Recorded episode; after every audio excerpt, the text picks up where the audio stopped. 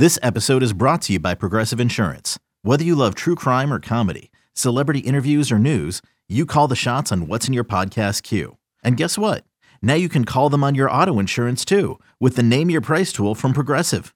It works just the way it sounds. You tell Progressive how much you want to pay for car insurance, and they'll show you coverage options that fit your budget.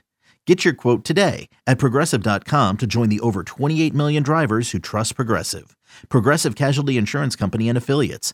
Price and coverage match limited by state law. You could spend the weekend doing the same old whatever, or you could conquer the weekend in the all-new Hyundai Santa Fe. Visit HyundaiUSA.com for more details. Hyundai, there's joy in every journey. This is the Daily Tip presented by BetMGM. Now, here's Chelsa Messinger and Michael Jenkins.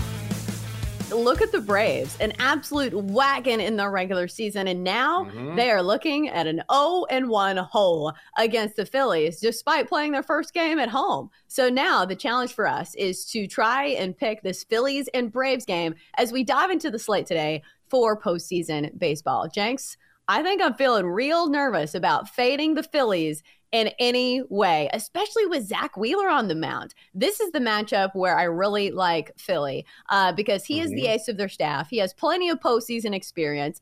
Uh, he's had one bad one against the Braves, I will say. Had a, a, start where he gave up, I believe, six earned runs, but rebounding that next start and looked really good. And then you have mm-hmm. Max Fried going for Atlanta. And this is the other reason why I kind of like the Phillies here. Max Fried has not pitched in a game since uh, September. He's been dealing yeah. with a blister. Uh, he's been pitching in sim games, so it's not like he's been sitting around or anything.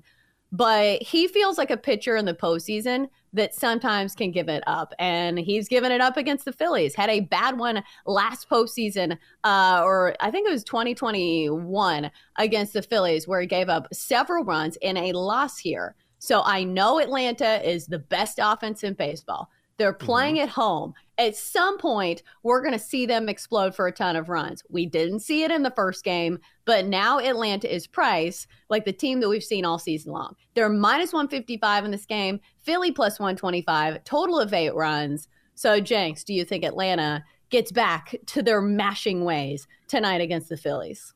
I don't know. Once again, it's hard to fade the Phillies. You said it, but I'm with you. I, I would trust Zack Wheeler here and he's just been great. He's been great in the postseason, and also I, I tend to expect your big name pitchers, your big name players to step up in the postseason. That's what we saw in Game One, right? Bryce Harper hits a home run, and those guys come out. They shut down that Braves offense. I kind of like the under as well. It's just that when you think about Max Fried, how good is he going to be tonight? I think Zack Wheeler is going to be awesome, like we've seen ultimately, I think what you do is you put a sprinkle on the Phillies money line. The Phillies just seem like a team that have everything coming together right now. I definitely trust Wheeler more than I trust Fried. And just, I know the Braves are the Braves. I get that. But the Phillies have some sort of sometimes it's hard to it's hard to quantify what you're seeing from a team. But when you watch the Phillies, doesn't it just feel like that they are more motivated and hitting on all cylinders more than any other team right now? And you're getting them at plus money. I really like Philly here. Yeah, that's the bottom line for me. This does not feel as one sided as this price is suggesting.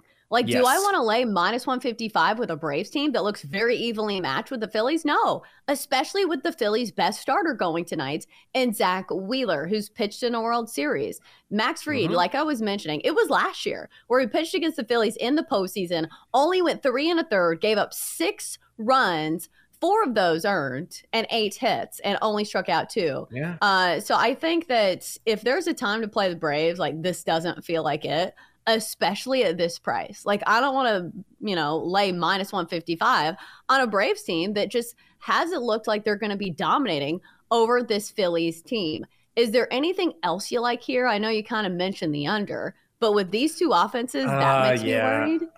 Uh, I think maybe that lends itself to if you think the Braves bats are a little quiet, it kind of yeah. correlates to the Phillies winning.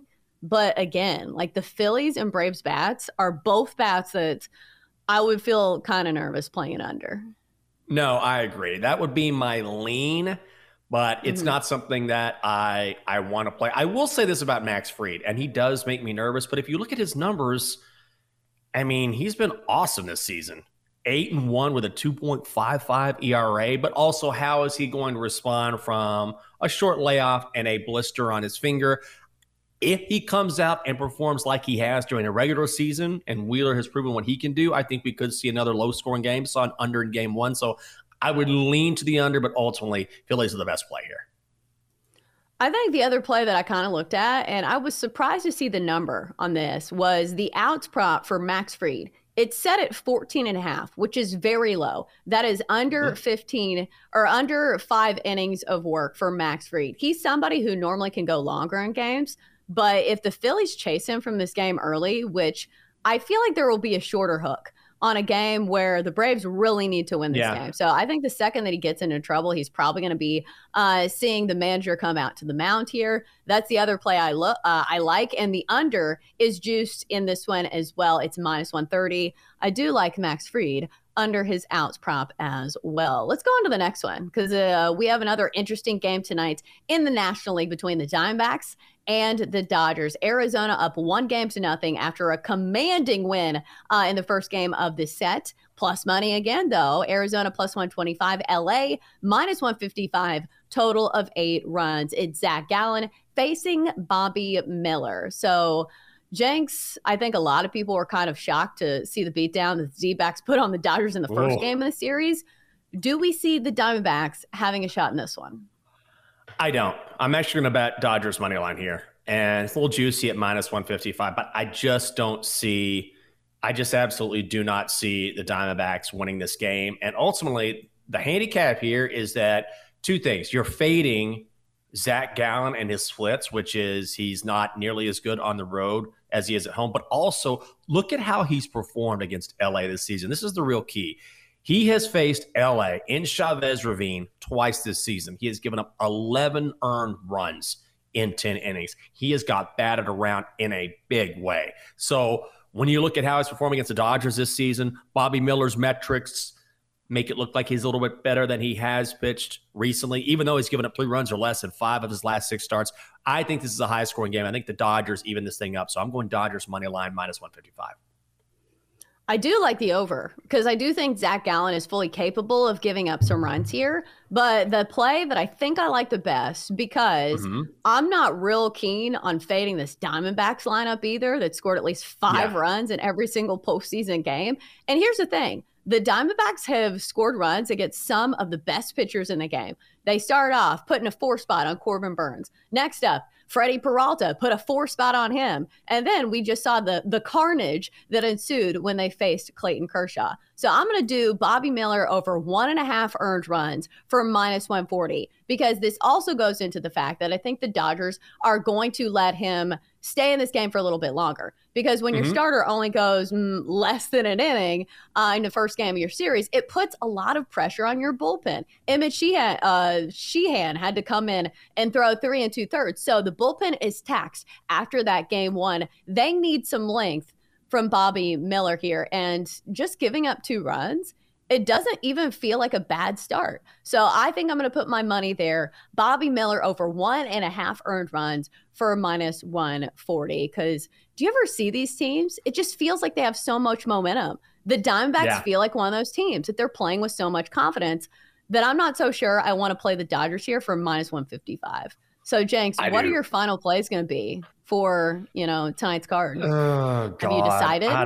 Well, I've been cold as ice. So if you're listening to my plays, just tail me at your own risk. You might want to fade me and make some money. I, I, I just I really like the Dodgers here. And and again, I know it's a buck fifty five. I know it's expensive. I will probably do a little shopping around before the end of the show, see if I can find a better price. But I I just believe the Dodgers are too talented with their bats. And and look, who would have anticipated? I mean, I guess a lot of people could have anticipated. Clayton Kershaw has not been good in the postseason if you look at his career. So, but nobody would have expected the D backs to chase him after what? One out in the first inning. That's a total anomaly. They were out of it from the start. This is a great bounce back spot for them. And I understand how talented Zac Gallen is. But historically, when you look at this season on the road against this team in particular, he probably has his worst splits this season against any team in Major League Baseball against the Dodgers. So I, I do believe the Dodgers are favored for a reason. And not only that, I actually think it's a palatable price, even at minus 155. It's all relative. I'm on LA. I do think that there are other ways to kind of play that narrative as well. Like you could look at a team total for the Dodgers. It's the same deal with the Braves. Like at some point, the bats are going to wake up. And I know we had Erik Kratz come on and say that it doesn't matter, like the other team that's kind of waiting around uh, while the other team goes through the wild card. But I feel like there's something to it for a team that's hot, that's warmed up, that's been fighting for their lives in the wild card, and then they come into the series against the team that had the first round bye. And we saw both these teams kind of come out cold. You saw the Braves couldn't mm. they, they, didn't score a single run, did they? Uh, and then you have the Dodgers who looked terrible against the Diamondbacks. So I think in this game or both of these games between the Braves and uh, the Dodgers as well, I think we see those offenses kind of come to life. I think both of those teams are live when it comes to their team totals. However, you're never getting any value on the Dodgers. Their team total four and a half, juiced to the, uh, or excuse me, I guess it's not juiced to the over. It's even money for that. Do you think the Dodgers score five runs here? Yeah, I think they can. I mean, honestly, Zac Gallen has given up that in each of those mm-hmm. two starts I was talking about almost by him. In fact, by himself, he has given that up. Now, you can make the argument which we were talking about, which is these these big time players, and certainly he is right there at the top of the rotation, one of their aces that you think maybe he steps up in this spot. But sometimes a bad matchup is a bad matchup. It just doesn't matter how talented you are. So yeah, I wouldn't mind even money. So maybe that's the better way to play it if you don't want to lay the juice.